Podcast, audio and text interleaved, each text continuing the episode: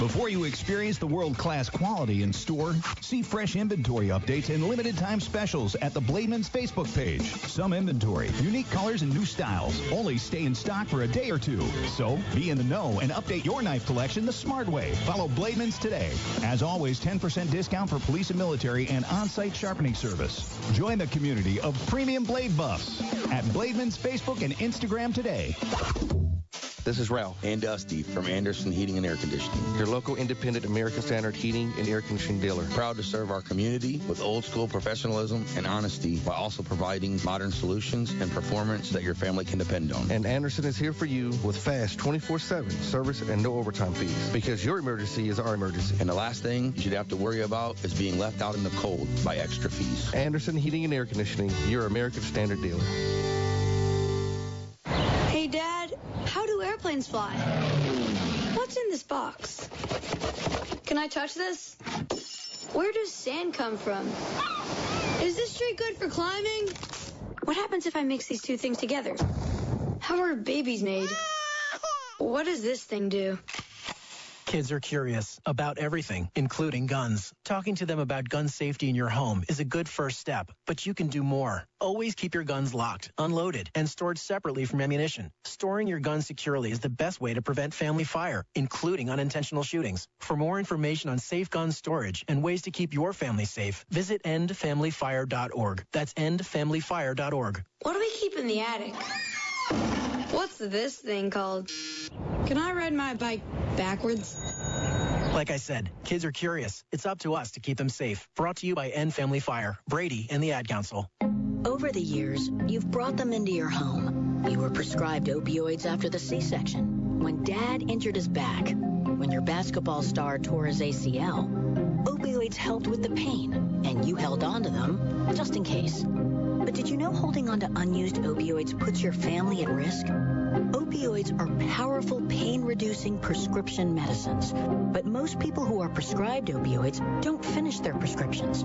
So millions of unused opioids are sitting in homes across the country. And tragically, more than 100 Americans die every day from overdoses involving opioids. What can you do to protect your family? Remove the risk of unused opioids from your home. Pills, patches, or syrups in drawers, purses, and cabinets, anywhere they might be hiding. To find out how to dispose of them properly, visit www.fda.gov slash drug disposal. Broadcasting live from the Masters Heating and Cooling Studios. This is WKJG 1380 AM, 100.9 FM, Fort Wayne, Indiana. The Fan. Is an exclusive presentation of high school sports on Fort Wayne Sports Station, 1380 The Fan and 100.9 FM. This is the High School Coaches Show. Here's your host, Justin Kenny. Welcome in, everyone, to the High School Coaches Show. I'm Justin Kenny, back after a long holiday hiatus, but we're here talking area high school basketball and area high school football, even maybe a touch later. But a lot to get to over the next hour or so. Here in just a couple seconds, we'll talk to Brice Vance of KPC Media Group and catch up on what's been going on in the Northeast Corner Conference as well as the NE8 on both the girls and boys side. Also coming up in this hour, Chris Johnson, head basketball coach for the Homestead Spartans. We'll see. Uh, we'll talk to Coach Johnson, see where his team is at uh, right now as we get back into the SAC season tomorrow with the traditional girls boys doubleheaders in the SAC. And then we'll also talk to head coach John Bodey of Central Noble as we'll talk Connor Essegian, Logan Guard, and the, and the whole crew up at Central Noble, again, still ranked as the top team in Class 2A by the Associated Press. But let's jump right into it with our pal, Brice Vance, KPC Media Group, joining us on the line. Brice, how are you? I'm doing great, Justin. How are you? Good. Good holiday season? Um, despite being in quarantine for about two weeks, um, everything else was was pretty good. Excellent. Did you did you feel any ill effects? Did you ever have the Rona? Um, I mean, I tested positive, but I, symptoms were were minimal. They're manageable. So um, overall, wasn't too bad. Still ended up being able to see family after the quarantine was over. So still a, a good overall holiday. Excellent, Brice. Let's talk. Let's start in the Northeast Eight Conference, and we look at uh, Columbia City and Belmont tied atop the uh, the uh, Northeast Eight. Uh, they will sh- face off. Interestingly enough, potentially tomorrow. Uh, what should we expect in that game as Columbia City, 15 and 0 right now, a team that's been absolutely rolling? I think it, it's, we should be watching for the pace in that game um, because I know Columbia City likes to, you know, try to turn you over, um, force a lot of turnovers, um, and, and play a quick up and up and down type of game. Um, and, and they have, you know, the athletes to do that for, for four quarters. Um, and I, I believe Belmont, um, and maybe they won't be able to hang with that pace, or if they can try to control that pace um, as much as possible to give themselves a chance um, I, I think that would be the best bet because Columbia City and what they have um, as far as talent wise and being able to play a whole bunch of different styles on, on offense and move the ball and get the ball to different people um, and be effective, I think is, is a benefit of this year's team because they brought back so many girls with experience from last year that and they all got better um, over the course of the off season. Um, it's, it's just a matter of can Belmont, you know, keep pace with that or slow down the pace and and control the pace of the game um, and keep that game close uh, because Columbia City has the potential, and they've shown it numerous amount of times, even against good teams, that they can get they can uh, get away from you uh, pretty quickly. No, what's impressive to me about Columbia City is the fact that they don't like to zone anybody really. They they will occasionally, but they love to man up. And when they demolished Norwell in early December, they they they played man the entire game, and this is a team that's allowing just over 31 points per game. So it's it, in this day and age, I feel like it's very rare that you get a team playing that good a defense and playing that good man defense, and it feels like it's been uh, affecting even some of the better teams on its schedule, such as Norwell. Yeah, and I think it's, they try to make it, uh, you know, a full court game um, when the opposing team has the ball. They try to you know, play play a three quarter court press. I, I've seen them put that on before, um, and just try to turn you over and try to speed you up um, and get you out of your comfort zone from what you were, you know, trying to do and run your best offensive plays. They try to get you uncomfortable to where you're not able to move the ball and get to the spots that you want it, or you're able to run your your your normal stuff. They like to speed you up, think quicker, uh, maybe see an open passing lane when there's somebody off and, and they have the, the length and speed and the quickness to, to force those turnovers that maybe you think there's an open passing lane there, but they're quick enough to jump into those at the last second and then boom, they're headed off the other way. And that's what, you know, this team, like I said, with the, the experience they had coming back, they play so well together and they're able to, you know, if somebody's going to be here, they know that they can come help off on, on this side, um, and they know that where they where they're at on the court, um, and they're able to work together as a unit. Brice, staying on the girls' side of things, but looking at the Northeast Corner Conference, a big one coming up tomorrow with Garrett and Central Noble. That game will be at Central Noble. Garrett atop the league at 6 and 0, and you have Fairfield and Central Noble lurking there one game behind. So, in terms of that matchup tomorrow, Garrett 13 straight victories going into that one on the road. What should we expect? Well, I think Garrett is firmly in control of the NECC after beating Fairfield uh, this week without uh, Taylor Gerke. Um, and I think that they, they might be without Taylor Gerke um, for quite some time, but I, I am I'm hoping that she does um, eventually come back for the Railroaders. I think the plan is for her to eventually come back. Um, there's no specific timeline yet for her, but still they are very effective without her. Um, and with the matchup against Central Noble tomorrow night, Central Noble has two really good players um, that are going to lead them every single night. Um, it's, and it's just about them finding a consistent third and fourth scorer. Um, and it's kind of been different um, throughout the course of the season. So if, if Garrett is able to slow down Matt, Maddie Weiss and Megan Keeble, they should win this game effectively. And that's what, you know, Garrett has been able to lean on its defense um, in, in times um, when they're not able to generate enough offense. Um, but I think this game will be pretty close because these two teams are are very well coached um, by Josh Treesh and Bob Lapidat. Um, that if even if you know Garrett is without Gerke, they still have four other girls that you know can score consistently on any given night um, and are able to move the ball effectively. Um, but it's defense that that leads this team. He is Brice Vance, KPC Media Group, joining us here on the High School Coaches Show. Let's uh, switch over to the boys' side of things look at the Northeast Eight. Still just one conference game in the books, so a lot to decide on that side. And it'll be a Saturday uh, night full of NE8 action. But as of right now, as we're close to getting into the thick of conference play, play Brice, how would you break down the Northeast Eight at this point? I think it's it's maybe a little bit more wide open than than we thought. Even though I still think that Leo is the top team, but I think that the middle class or or that the second class is is still very competitive, and the rest of the conference can beat um, any other opponent on any given night. You have plenty of teams that have you know one or two really good guys um, that can that can be really good and be effective. You know, with New Haven, with Darian Brooks, um, they, he can go off on any night. Zach Hubbard for Huntington North. Um, East Noble has Chris Hood that is not going to be able to match up. Uh, no, no other team has you know the ability to match up with him. Maybe Caden Bontrager, even though he's you know on the taller side, he's still not not as uh, as thick as, as Chris Hood. And they also have Spencer Denton, who's an effective playmaker as well, and then Connor Penrod with DeKalb. I mean, all these teams, Andrew Hedrick from Columbia City, all these teams have this guy or, or a couple of guys that can go off on, on any single night outside of the Leo team that has, you know, depth and has multiple guys that can, that can go off and, and, and score uh, and be effective.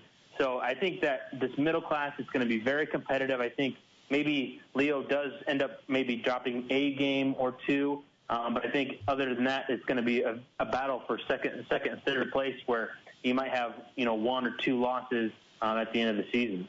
I feel like it's it's a very deep league. Uh, you mentioned Huntington North, and and they just got a, a good road win yesterday or a home win over Northside. Uh, oh. Belmont's not bad. East Noble, you can speak to them they're not bad. And and uh, you look at Coach Beasley at DeKalb, they're doing some good things with some wins over you know Northside and a, a good Fremont team. So I, I feel like top to bottom this is a pretty deep league. Yeah, I like what you said that there's no bad teams, and and that's not always the case.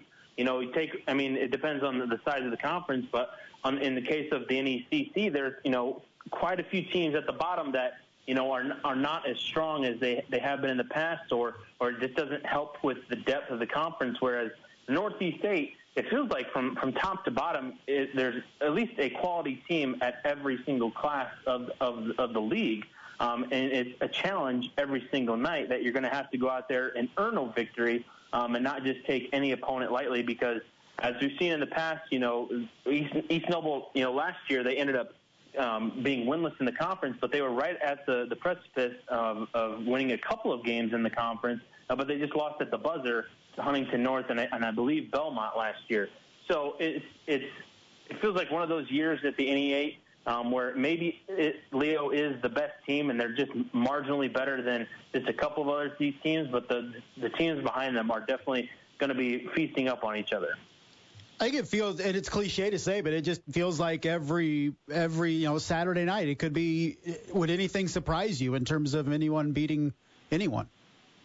No, I, I it wouldn't surprise me. Like I said, I think Leo could end up with one or two losses in the conference, and and that still might be good enough to beat win in the conference. But it wouldn't surprise me if if East Noble goes down to Huntington North and and wins tomorrow. Even though Huntington North is playing really well, probably the best basketball of its season, uh, but you know East Noble finally wins back-to-back games. They pick up a quality win on the road at Westview, the first time they've ever won at Westview in the Warrior Dome um, the other night. So they could go down to Huntington North and, and win. I, I expect it to be a, a competitive game regardless, um, but they just have, you know, I feel like on talent level and as far as depth on their roster, I feel like they're they're pretty even. And I just don't feel like we've had that in maybe a, a couple of years where you know, a couple of years ago, it was the top team with East Noble. It's the Ali Ali, Brett Cox, and Hayden Jones, where they ran through the conference, finished back-to-back undefeated seasons. And then you had, you know, Leo last year with a, a loaded roster uh, that makes it all the way down to the Class 3A state finals.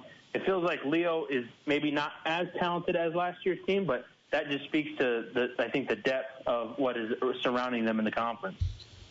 Brice, real quick, let's look at the Northeast Corner Conference on the boys' side. And I think, you know, we're all anticipating a Central Noble versus East Side matchup that comes up on January 21st. But next week we have the NECC around East Side with their great start and, and historic mm-hmm. start. But Central Noble as well. I mean, we kind of take them for for for granted, but uh, it, it's a great start by them as well. So when we look at the hierarchy of the NECC, I mean, does it still run through the Cougs? I think so, um, but I, I do think Eastside could present some challenges if they were to face um, in the NECC tournament and in their matchup later this month. That they could, Eastside feels like they can play multiple different styles. They can slow the game down, which I think would probably be the most effective way to to beat a Central Noble team. And and their Eastside is fine with that. They like they can slow the ball down. I mean, they they won um, in the 30s against West Noble uh, last week. Yes, they had to win at the buzzer, but still, that was a, a slow down game. Um, and Eastside never felt like they were out of it. They felt comfortable playing in that style of game, and that's the style of game that beat Central Noble, um, that Busco used to beat Central Noble in the sectional last year. Um, and that's and for Central Noble, that that could be an issue if they're not able to get out and run their offense um, and, and be effective in the half court. If you know Essegian's having just a slightly off night, or if they're not hitting getting a couple threes from Connor Lemon or Ryan Schroeder. Um, it, it could be a style of play that, that could plague them. Um, but I believe Central Noble is, is still in command. Um, they scored 90 points last night at Bluffton, um, had a really effective shooting night. Connor Essegian um, is nearing the 2,000 career point mark. I think he's 42 points away. Um, and they, they seem to bounce, you know, not, not bounce back, but seem to put their foot on the gas and they really haven't in the last couple of games since making a statement down at Southport against Barr. Uh, they kind of taken and played down to their opponents just a little bit, um, but last night they certainly did not do that. Brice, you know, staying with Central Noble here real quick, and we're going to talk to John Bodey a little later in the hour, but sitting at 10 and 0, ranked as the top team in Class 2A. They've yeah. played Barr-Reeve, uh, which has helped out um, with their schedule. Uh, but when you look at top to bottom, and you know they played Bremen, which which was a good win on the road.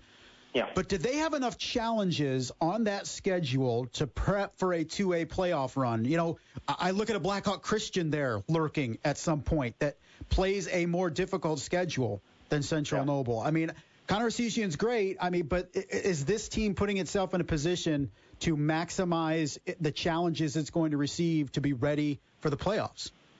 I honestly think that they've tried. Um, I, I think I've, I've talked to to John Bodey about this in, in the preseason. Um, that they, you know, they, they were happy that they got, you know, in, uh, the chance to play down at Southport and kind of make a statement uh, against Barr-Reeve. I think they they play Southside, um, so they do get a game against an SAC team um, that I, I believe, you know, a quality opponent, maybe not the top of the SAC, um, but I feel like that they've tried. I know, but the the problem with them is they, you know, they had to play in the conference tournament, which is has been four games last year. Then they had to play against ten other teams in in the conference schedule. Um, so they're and when playing in such a big conference as the NECC, it's difficult to find out of conference games. True, yeah. Um, and so it's I think they've you know tried to squeeze some of these game, games in, like a Southside or or against a, a Bremen, who's been a quality opponent, or you know against maybe maybe Wawasee, and maybe not the best example, but they've tried to squeeze some of these games in against a Barr-Reeve or or something like that. But it's it's been difficult for them just with with what they have as far as the conference tournament and then the conference schedule as, as a whole. So they only have about you know seven to eight games to play with, um, and I and I don't know how far they actually want want to travel, but I, I know they have tried to beef up the schedule in recent years. Brice, it is always a grand old time when you join the high school coaches show, and I appreciate it. I, I appreciate you, Justin. All right, buddy. Take care. We'll catch up to you next week. Thanks, Justin. That was Brice Vance joining us uh, from the KPC Media Group, uh, breaking down all the happenings in the NE8 and the NECC on both the boys and girls side of things. We're going to take a break we'll come back. We'll talk to Coach Chris Johnson of the Homestead Spartans. We'll talk his team looking at 8 and 4, getting back in SAC play tomorrow evening and a big week coming up next week for the Spartans as well. All that and more when we come back. You're listening to the High School Coaches Show, 1380 The Fan, 100.9 FM. The Colts came up short against the Raiders last week and looked to rebound against the Jacksonville Jaguars in the regular season finale. The Colts can clinch a playoff spot for the third time in four years with a win in Northern Florida. Join me, Matt Taylor, Rick Venturi, and Lara Overton on Sunday for countdown to kickoff beginning at noon, followed by game action at 1. It's win and you're in in week number 18. Don't miss a minute of the action on Sunday here on your home for the Colts. Fort Wayne Sports Station, 1380 The Fan and 100.9 FM. What does the chicken say? Uh, chicken. Oh, okay. Uh, when the wolf? oh, a wolf. Uh, uh, ooh! What about the tiny dog? Cat. Owl. Dolphin? What does the turkey say? Whale. Well, so. Do the giraffe. Giraffe, really? Okay. Giraffe. Uh, giraffe. Giraffe. Giraffe. You're not going to get it all right. Just make sure you nail the big stuff, like making sure your kids are buckled correctly in the right seat for their age and size. Get it right. Visit nhtsa.gov Slash the right seat. Brought to you by the National Highway Traffic Safety Administration and the Ad Council. Not completing high school is more of a social thing than it was an academic thing. I came out in the 11th grade. Nobody was embracing you. The kids were cruel. It was very difficult to be gay. Even though all these years have passed, I still had that longing to have my diploma. The hard part was determining that I was going to do it, but I definitely didn't do it alone. At age 30, with the help of her mentor, Carissa finished her high school diploma. I have a mentor, Maria. She convinced me to continue my education and to finish what I started to get my diploma. She Just never judges. She's a true role model. If you're even considering getting your high school diploma, go get it. Can do it. No one gets a diploma alone. If you're thinking of finishing your high school diploma, you have help. Find free adult education classes near you at finishyourdiploma.org. That's finishyourdiploma.org. Brought to you by the Dollar General Literacy Foundation and the Ad Council. They say singing can help you remember things, so here's some tips for parents out there during these tough times. Number one, make sure your kids wash their hands for 20 seconds after they've coughed or sneezed or been outside. Two, virtual playdates. Social and physical distancing can help save lives. Three, tell them they're safe and show your love and pride. Yes, we'll get through this together. Find out more at coronavirus.gov. A message from the CDC and the Ad Council.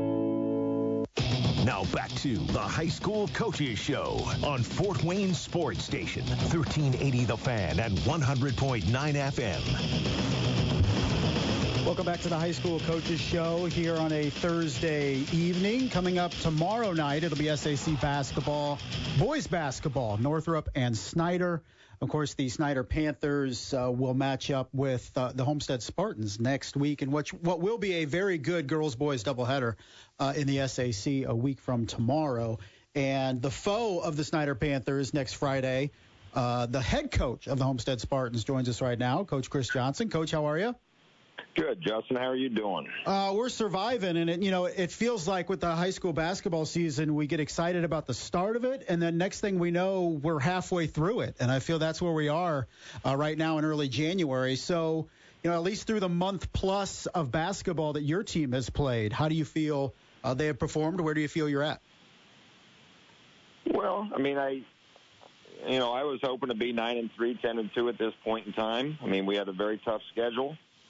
Uh, we played the number one, the two, the three, the five, and six so far, and that's in the state of Indiana, and played a very good Kettering Alter team um, from uh, Ohio early on in the season, where they had uh, you know four starters returning uh, from their team from the past year. That went, I think, 16 and eight, 15 and eight, something like that. So you know, uh, you know, I'm not disappointed. Um, I'm upbeat, to be honest with you. Um, I'm, I'm glad that uh, we were able to see some of our deficiencies, what we need to work on, what we need to improve upon, um, and and hopefully that will get us in a stretch come uh, January and February, where we're uh, competing and playing for an SAC championship. Coach, you've been around a minute. How how important is it to have those challenges that you you mentioned when you have a team with such high aspirations? Well, I mean, I think it's good to have those challenges to see what you need to do to improve upon. Uh, you know, I remember six, seven years ago when we had Swanigan and those guys. You know, we played a very tough schedule with, you know, Chicago Curie and a team out of Tennessee, and um, I, I can't recall every every team that we played, but you know, we were able to then try to figure out what we needed to do to get ourselves better. Snyder, I think, uh, well, I know during that season defeated us uh, had a kid named uh, Bates that is now playing for my Cincinnati Bengals. That excited and watching. Uh, to, to look, look forward to every Sunday watching him play and Bengals play. Um, but you know they knocked us off, and you know we learned a lot from that. Even though you know it's it's a tough pill to swallow at this point in time, and uh, and lose a game uh, hopefully it's a learning lesson of what we need to do to get ourselves better, to get our kids mentally, physically stronger, to uh, to get ourselves prepared for an SAC run, and also then once the uh, once the real season hits, come March. Coach, a lot of the discussion around Homestead, you know, goes around Fletcher Loyer, and, he, and he's been exceptional for you for this season. And you know, how have you seen Fletch now take that next step forward now as a senior? Phenomenal player um, understands the game. Uh, you know, he gets it. He he he knows the right basketball play. Um, you know, he's been around it a long time. His brother, who plays now at Davidson, uh, his dad, a, a big-time uh, college coach, and uh, now a scout for the Clippers. You know, he's around it on a, on a daily basis. He understands it, um, and that's something from a coaching aspect it's always tough to teach. You know, you want kids to where they understand the game, understand where the next play should be. That makes it a lot easier from my standpoint. Uh, you know, now it's a matter of trying to, you know, get everybody around him. We have very good talent around him. Um, and, you know, I just had a long talk with him today. It's just a matter of trying to make that right basketball play and then getting the basket, uh, the basketball to go in the hoop on a consistent basis. Um, you know, I think at times we take tough shots. We've got to improve upon that. And I think once we do, those shots are going to fall. Um, you know, anytime that we, we played Hamilton Southeastern, we played Connersville, you know, right after tough losses against Fishers that morning and then a Cathedral that morning uh, just last week, um, where we played Hamilton Southeastern then in the evening, same way with Connersville and we, we made much improvements from just the basically just moving the basketball and finding the open man. Our kids can make open shots, and that's what we want to do and make sure that we do. But one of the things we can't do is get ourselves behind um, to where we have to play catch up or go chase, and that's where we struggled in the fourth quarter against a very good Cathedral team last Thursday. Coach Chris Johnson, Homestead Spartans, joining us here on the High School Coaches Show. And, and, Coach, I understand every every team's different, every team's built different, and, and all that. But when you look at the scoring average for this team, look, touch over 58 points per game last year, uh, a little over 75. Do you feel for this team to reach its goal uh, of winning the SAC, winning in the postseason? Do you guys need to score more, or is this team just not designed like last year's squad? Well, no. I mean, every team is different. Um, you know, I looked at and just today. I was looking at some of the the scores from our state team, and you know, we had three, four, uh, five times or five kids uh, uh, every once in a while scoring in double figures. We we've got to be able to to get that figured out. Um, we got to get other people involved to where we we are attacking the basket better, um, moving the basketball better, and I think if we do that, we're going to find those extra scores. Um, so, no, I think that we can score. I think our defense has been there. I think we're giving up 48 points a game, and again, against very good competition. You know, we're not playing the patsies out there. So, um, you know, I'm pleased with where we are from a defensive standpoint.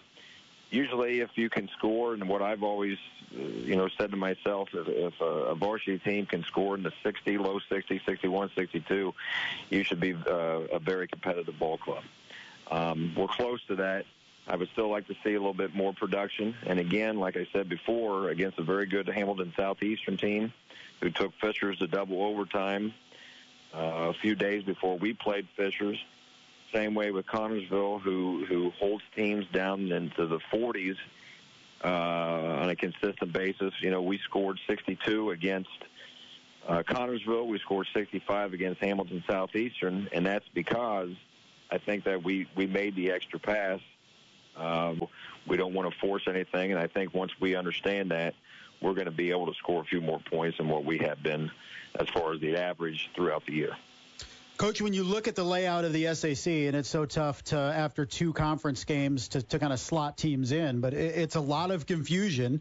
You know, you, you look at a Snyder team that uh, you know got beat by by a Northside team big that lost to Southside big, and you know Southside is 2 0, and that's the team you guys have to face tomorrow. But in terms of, of this league and and how it's laying out, it, it really looks like a it's cliche, but it's you know every Friday. You know, would would anything surprise you at this point? Team A beating Team B. It, it would. Um, very good uh, teams out there. Um, you know, Snyder, I've been watched them over the last couple days. Uh, been keeping my eyes on them a little bit since we're going to be playing in the in a week or so. Uh, scouted Southside uh, with multiple games. Uh, you know, these teams are dangerous. Northside, who you know had uh, I think won 15 games or so last year, who you know struggled a little bit at the beginning, but you know they're starting to get uh, you know get in a little bit of their own and get into a rhythm. Um, you know, very dangerous ball club. Uh, you know, just like what I said, uh, you know, earlier on in the year, you know, we were fortunate to where we played at Dwenger. They're a very physical ball club who, you know, on any given night can beat anybody. So, um, you know, we have our work cut out for us. We understand that. We're going to take it one game at a time. Very tough opponent tomorrow in Southside, especially at their place. Uh, you know, I think that our kids, you know, like I said before, over the first 12 games, we played a very tough schedule. Hopefully, we're going to put ourselves in a position now to uh, see what it takes, see where our deficiencies are, and hopefully go into months of January and February on a high note to, uh, you know, again, take it one game at a time to see where we stand against this uh, tough SAC uh, conference. All right, buddy. Always a pleasure. Thanks a lot. Good luck tomorrow and, and a big week next week coming up. Blackhawk and, of course, that big one coming up against Snyder. But first things first against the That's right. Doesn't get any easier. Uh, you know, Blackhawk playing very tough basketball, 10 and 0. Um, you know, have a few of their games, and, you know, we'll wait to see what happens tomorrow, and then we'll start focusing on Blackhawk and Snyder start the following week. All right, buddy. Take care. I'll catch up with you. All right. See ya. See ya. That was Coach Chris Johnson, head basketball coach of the Homestead Spartans. Coach Johnson's team, eight and four this season, but as Coach mentioned, an incredibly difficult schedule that this squad has played. And you look at a loss to Kettering Alter on a neutral court in November, they lose to Chesterton on a neutral court. They lose to Fishers by two uh, in the Carroll Homestead Classic. You you fall to Cathedral in uh, the Hall of Fame tournament down in Newcastle. So these are not bad losses by any means for the Homestead Spartans. They're character building wins, if any, or losses, if anything. The concern that I have, and I don't think I'm alone in this with Homestead, is can the Spartans get that consistent scoring behind Fletcher Loyer to be a competitive basketball team in 4A in March? And I'm not sure that they're there yet. They have plenty of time to get there, for sure. They have two months but they're going to need some steady, consistent play from guys like Andrew Leeper and Grady Swing and Grant Leeper and others. It can't just be Fletcher Loyer night in and night out. So that's the uh, that's the, the the goal for Homestead. I feel over the next two months. Oh, and win an SAC championship as well. So tomorrow night, Homestead at Southside. One of the more interesting games on the schedule coming up in the city tomorrow night as Southside four and three, but their losses to Leo, South Bend, Washington, and Mishawaka Marion. None of those teams are slouches by any means. And Southside has SAC wins over Northside and Northrop. So uh, stay tuned with a big game coming up tomorrow night uh, over at Southside. We're going to take a break. We'll talk some Central Noble Cougar boys basketball. We come back with head coach John Bodey. All that more when we come back. You're listening to the High School Coaches Show, 1380 The Fan, 100.9 FM. Scott Graham here from Westwood One with a preview of the NFL Week 18 Saturday doubleheader. First from Denver, it's the Chiefs at the Broncos. For Kansas City, the top AFC playoff seed remains possible if they knock off the Broncos. In the second game, two playoff-bound teams meet in Philadelphia with seeding on the line when the Eagles host the Dallas Cowboys. Join us for an exciting Saturday doubleheader on Fort Wayne Sports Station, 1380 The Fan at 100.9 FM. Here's your 1380 The Fan game day forecast. I'm AccuWeather's Holly Holder. Noticeably colder today, cloudy with a high of 20. Very cloudy tonight, low 9, and partly cloudy tomorrow with a high of 20. This weekend, cloudy on Saturday, rain on Sunday. This is 1380 The Fan and 100.9 FM, Fort Wayne Sports Station. Hear our podcast, find our schedule, stream our shows. Find it all at 1380thefan.com or download the 1380 app now. I expect it to be a lot easier. I thought it was going to be a piece of cake. I didn't know what step to take next. I was transitioning from the military. I was a vehicle gunner. An avionics specialist. I was an MP, military police. My friends thought I could do anything. I missed my unit, my family. Playing with my daughter, I, I felt like a stranger. I was overwhelmed. I couldn't sleep. I just wanted to be by myself. I didn't have a clear sense of what to do next. I was too proud. And then I thought, if I'm going through this, other veterans have gone through it too, right? I started to open up. And it made a huge difference. So I reached out and I saw that I wasn't alone. Because before I was able to take on my next mission, I had to take on just taking care of myself. To find purpose. Go to maketheconnection.net to learn how other veterans have overcome the challenges of transitioning out of the military. More from the High School Coaches Show on Fort Wayne Sports Station, 1380 The Fan at 100.9 FM. Welcome back to the show, everybody. I'm Justin Kenny here on the High School Coaches Show. Thank you to Coach Chris Johnson, Homestead Spartans, before the break, talking some SAC hoops.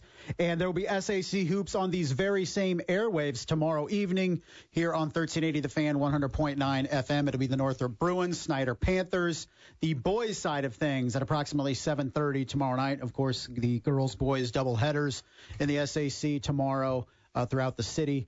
So you'll get the boys action tomorrow when that tips off Northrop and Snyder. And I imagine next Friday it will be Homestead and Snyder and potentially both girls and boys games here on 1380 and 100.9 FM. Big big rivalry on both sides coming up next week with big SAC implications. But we're not talking just SAC here. Uh, we started off the hour talking to Brice Vance of KPC Media Group. We delved into the NECC on the boys' side. We're going to do more of that right now with our next guest. It's Coach John Bodey of the Central Noble Cougars. Coach, how are you? Good, Justin. How are you?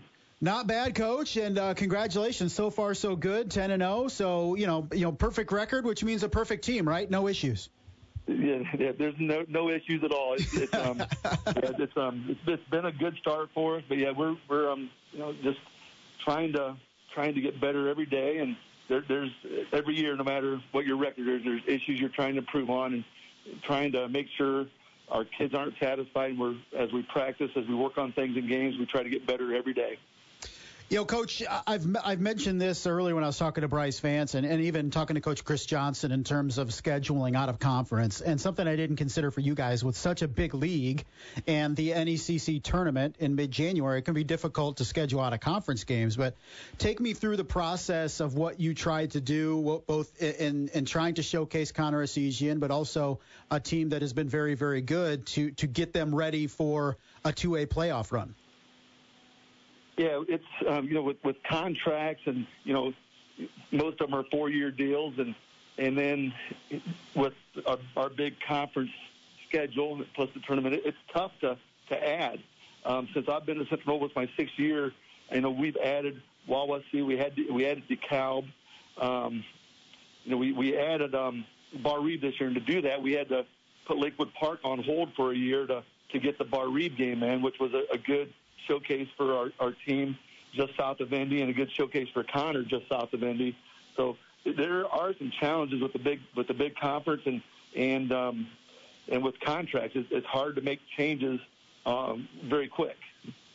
Yeah, I think that's definitely something we don't consider too often is those contracts. You feel like maybe they're one or two years, but as you mentioned, four-year contracts, uh, tough to, to get out of those. But, you know, Coach, when you look at what you guys have done, you mentioned the Barr-Reeve win. That was a dominant, impressive win. You go to Bremen and get a 17-point victory before Christmas. I feel like maybe that's an undervalued win for people looking at your 10-0 record. But um, at least through the first now close to the half of the season, I mean, do you feel like this team on track in terms of what you expected? Yeah, you, you know, you, you mentioned the Bremen game. I, I, I do believe, you know, every year, you know, their their record, you know, maybe, you know, early on when I got you know, Temple maybe five, six wins, and I think they've been a nine and ten win team the last couple of years. But they're a very good team, and the conference they play in, you know, Mishawaka Marion, Penn, um, all the South Bend schools in their conference, they, they have a very tough schedule, and and they're they're usually a tough out in our sectional. We haven't gone to this is my third year going to Bremen for for a road game, and I think the first time that we um, didn't go overtime with them, and and our kids played really well against them. Uh, they're they're still a good team, and they're I think they were number nine in two A when we played them. They're going to be one of the top four or five teams, four teams in our sectional. We we could have four teams rated in the top ten in our sectional. They could be one of them. But um, from, from as far as our team is, I, I I like our defense right now. Um, you know, we when we when we push the ball and then move the ball well, move the ball quickly on offense, we're pretty good offensively. Um, just trying to eliminate any ball stoppages that we may may get. But you know, like last night at Bluffton, I thought was, was the best that we shared the basketball and finding the open guy from running our offense. So we're um, we're making progress. Um, keep getting better defensively, and um, we're showing some pretty good um, pretty good improvements offensively right now.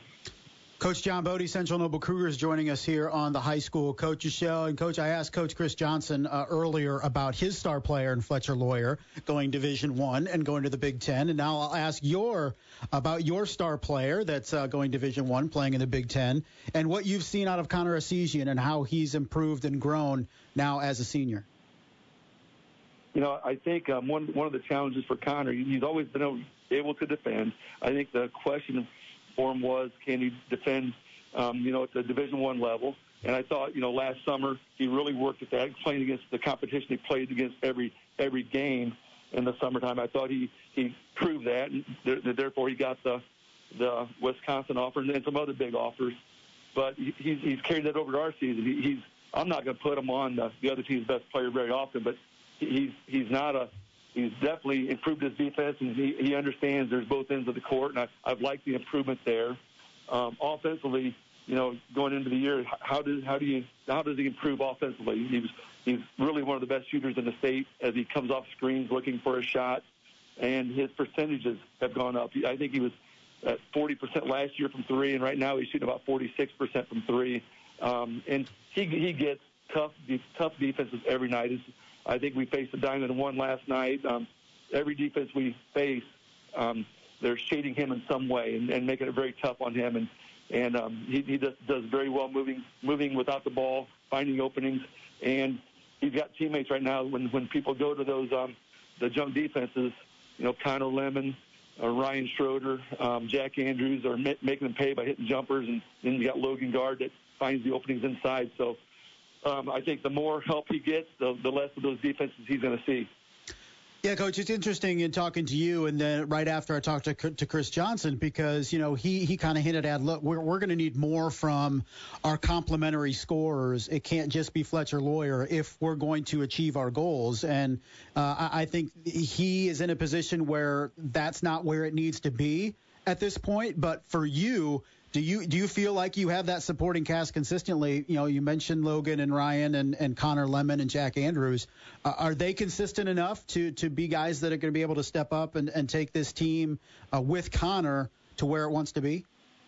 Yeah, I, I really feel like the last, you know, I can't think of a game where this year where Connor didn't have some kind of help, and yeah, there, I'm I'm very confident that the guys that I named and then throwing you know Connor's brother Sam, we have a supporting cast that can that can help Connor, um, and we're going to need that to make a, a, the tournament run we want to make. Um, we're not going to be able to make the run, Connor doing it by himself, and it's going to take a it's going to take um, three or four guys that um, can also get it done offensively to, to help him out.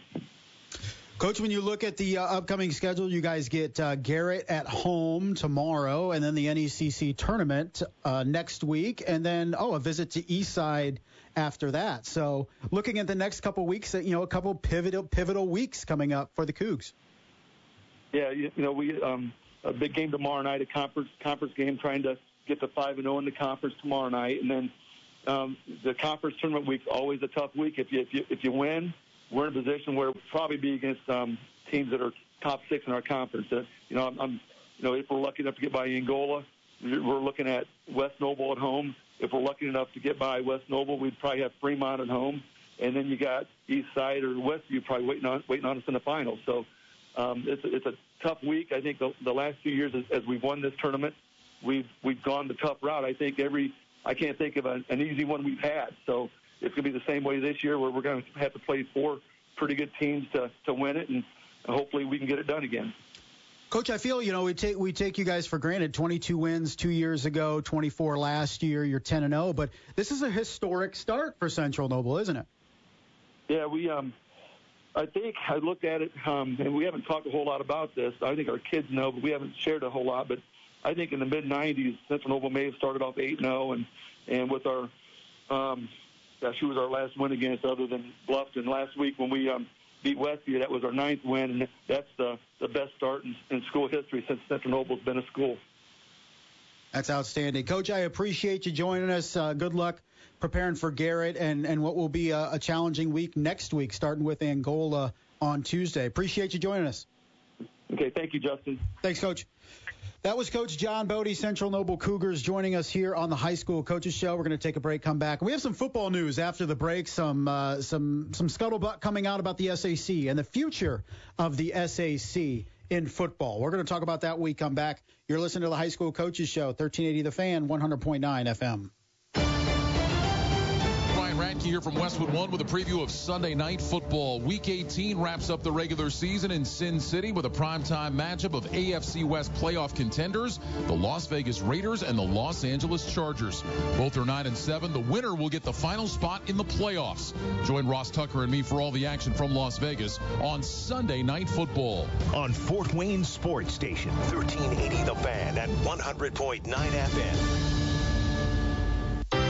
The Brockman Heating and Air Conditioning Promise. On time, done right, or it's free. Brockman's your independent American Standard heating and air conditioning dealer. That's over 60 years strong. Since 1957, serving homeowners in the Fort Wayne area. And Brockman's has the most experienced techs to help you decide if you should repair or replace your unit. 423-4331. Call your independent American Standard heating and air conditioning dealer. Brockman's Heating and Air Conditioning. On time, done right, or it's free. 423-4331.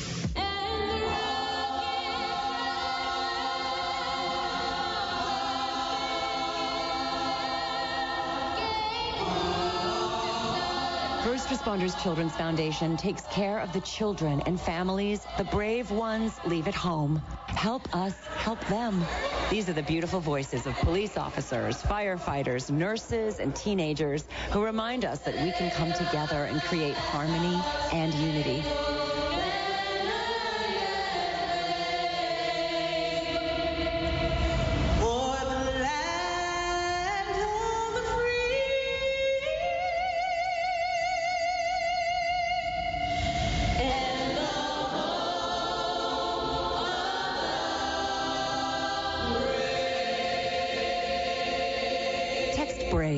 24 365 to learn how you can help your first responder community today. Heavy uterine bleeding and iron deficiency anemia through the years. Oh, I've been there. Huh? That sweater tied around your waist, I've been there. Heavy period. Yeah. Makes you wonder what women used to do. Oh, I've been there. Huh? The record album you're using to cover your behind. I've been there. Yeah. Makes you wonder what women used to do. There. Huh? Your backward waitress apron, taking no chances. I've been there. Yeah. Makes you wonder what women. If you've been there, you get it. Excessive menstrual bleeding for six months or more is known as heavy uterine bleeding, or HUB. When you lose more blood, you lose more iron. HUB may lead to another medical condition called iron deficiency anemia, or IDA. Low iron from IDA can disrupt your everyday life with debilitating tiredness, headache, and weakness, but some people may show no symptoms. Learn about iron deficiency anemia and take a quiz to share with your doctor at imayhaveida.com. That's imayhaveida.com. Brought to you by healthywomen.org and Daiichi Sankyo Inc. Now back to the High School Coaches Show on Fort Wayne Sports Station, 1380 The Fan and 100.9 FM. Welcome back here to the High School Coaches Show. I am Justin Kenny, and coming up a little later this evening, Maryland and Illinois, 7 o'clock tip-off will be joined in progress here right after me. After that, it's Iowa and Wisconsin, a 9 o'clock tip, and that will be joined after the conclusion of the Terps and the Illini. Who knows? Maybe uh, maybe Luke Goode will get some playing time for the Illini tonight. Of course, a Homestead product. And uh, the Indiana Hoosiers at home tonight against Ohio State. That's tipping off here at the top of the hour as well. So a lot of Big Ten basketball uh, both on the air and uh, in action throughout the region, throughout the Midwest, coming this evening. Of course, tomorrow night, it'll be SAC basketball here on 1380 The Fan, 100.9 FM. Northrop Bruins, Snyder Panthers. Approximate tip-off about 7:30. I would inch closer to maybe 7:45 potentially with that one. Uh, on the boys' side, because I actually expect a really good girls' game before that, with Katie Jackson's Northrop Bruins going in and facing Akila Sims' Snyder Panthers. That's a Snyder team that's won 10 straight games on the girls' side. So uh, I think it's going to be two really good games uh, on Kilmer Court tomorrow night out at Snyder High School. So uh, we'll just have the boys' action tomorrow night. We'll pick up the action between the games. Uh, again, Northrop and Snyder coming up on 1380 The Fan, 100.9 FM. We're in the thick of basketball season, but there's football to talk about. Uh, per OutsideTheHuddle.net today, uh, the SAC very close to big changes for football beginning in 2023. The story goes along to say um, SAC coaches close uh, to nearing an agreement on the adoption of a two division format, non conference games, and a potential week nine championship week for football beginning in the 2023 season. Now, a lot has been made about, you know, you can debate this whether the, the SAC slate has gotten stale and it's the same teams playing week after week. You know, it seemed it didn't bother people for a long time. Now all of a sudden it's bothering people. Uh, but when you're looking at you know the potential the staleness of the schedule, and you look at in terms of 6A, no area 6A team has won a regional championship since the adoption of the class. Is that a problem? Well, it is a problem, but is the problem that the Carrolls, the Homesteads cannot go out and play similar sized schools in the regular season. Somebody, people would say that doesn't matter. It wouldn't help them. But I do feel it helps over the course of time. You look, if you're going to beat a Crown Point, if you're going to beat a Valparaiso, if you're going to beat uh, a Carmel, um, you got to play them. You got to see where that level needs to be raised so I feel like it would benefit 6A teams for being able to play those those schools. You look at a at the 32 or so teams in 6A, a lot of them around Indianapolis playing each other, and a lot of them are up in the region playing each other.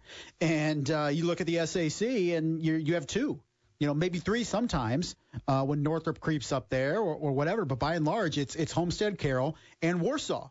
If we're stepping out a little bit into to North Central Indiana, so. Um, it's difficult for those programs if they're not consistently playing 6A teams to beat 6A teams in the playoffs or prepare for them. I, I really believe that. So, what this plan would do would open up the first two weeks of the regular season for non-conference games, and it's it's exactly what the Northeast Eight does. The Northeast Eight does not begin conference play until week three. So those teams in the NE8 are playing non-conference teams, uh, non-conference games weeks one and two. And I feel like there's a lot of good matchups that could potentially come out of that. You know, between the SAC and NE8, we don't even have to leave this, the area to find some good matchups. You're telling me Leo playing a top team in the SAC wouldn't be a good game, or East Noble, or New Haven Northside, Or uh, you know, looking at, at Bishop Luers East Side, the way those teams have gone back and forth over the last three seasons, and that's just in the region. I mean, you look at what happened when uh, you know first Elmhurst closed and then Harding, and you had two open dates on the SAC schedule. You had Snyder playing Penn and Bishop Dwenger playing Cathedral and Bishop Luers playing you know Columbus Hartley and Toledo Whitmer.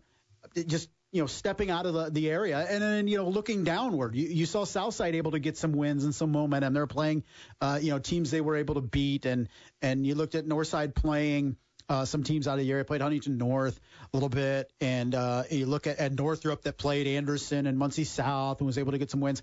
So I feel like it gives the momentum for maybe some of the lower tier teams in the SAC as well to be able to step out and get a couple wins. Uh, I understand that, you know, for some teams – particularly that that are not in that that I don't want to say it's a big school, small school, but you know that that that lesser division, so to speak. Um, you're losing something in terms of the quality of opponent for sure when you're not playing as many of those uh, big school division teams. But um, that could be a good thing. But uh, going back to this plan of action, weeks one and two would be non-conference. The t- the division or the conference would be split into two divisions. You would play everybody in your division, which would be four games. You'd play two crossover games uh, which is two additional games. So you're at eight. And then week nine, it's kind of been discussed. Uh, this story says championship week, but I know there's been discussions on just maybe another crossover week, which then would would would I would have the question: How are you deciding the SAC? Then are you just having two division champions like the Northeast Corner Conference does? Um, that just doesn't feel right. But you know, I, I don't know. So there, there's definitely some things to work out with this. But I think the majority of this is going to happen. Uh, I, I, feel like it's it's uh, it's very close to being formally adopted.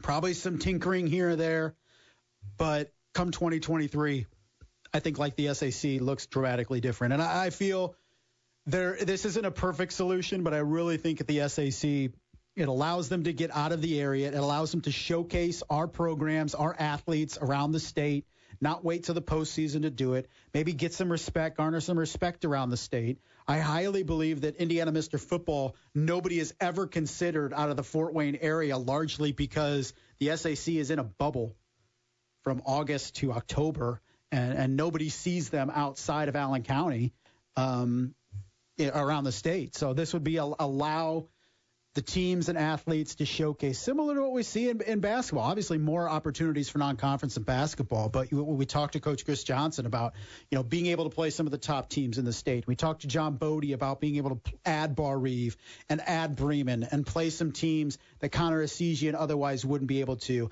And this team that has aspirations to make a run at a state championship this year to be challenged a little bit more. It's the same concept in football.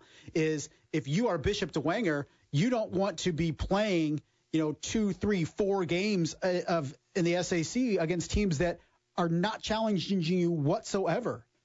Because once you get into the 4A, 5A playoffs, you have to flip that switch. It frequently isn't. You're not able to do it. So uh, once again, this this story can be found outside the huddle.net. Once again, the uh, SAC very close to big changes for football beginning in 2023. That's going to do it for us here Thank you to Brice Vance, KPC Media Group, joined us uh, bef- uh, right at the top of the hour.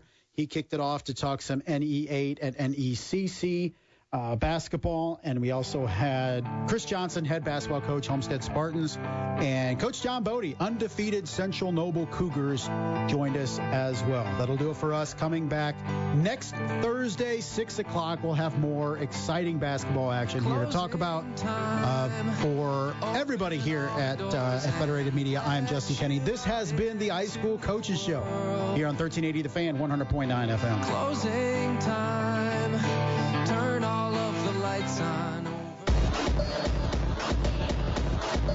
Thanks for listening to this exclusive presentation of 1380 The Fan, the high school coaches show with Justin Kenny on Fort Wayne Sports Station, 1380 The Fan and 100.9 FM. Download the podcast at 1380thefan.com or wherever you get podcasts.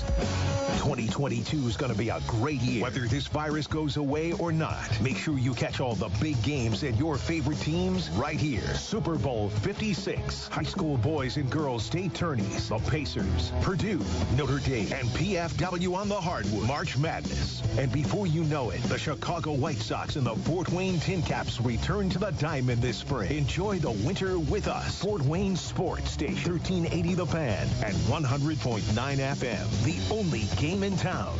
You've seen the cute insurance commercials on TV. A bird wearing shades, a guy with a catchy name and a colorful shirt and tan pants, or a silly staff that favors all white clothing. But do you really believe that companies spending millions and millions of dollars on clever TV commercials actually provide what you need most? An insurance policy without tricky loopholes, escape language, or gaps? No one wants a surprise when it comes to filing an insurance claim. And that's why Hoopy Insurance Services is a trusted advocate when it comes to coverage of what's important to you. As an independent agency, they work with multiple companies to find the policy perfectly tailored to your specific situation for your home and autos. If you have or are in the process of buying a new home, the process is stressful enough. So contact Matt and the Hoopy Insurance. Podcasts by Federated Media.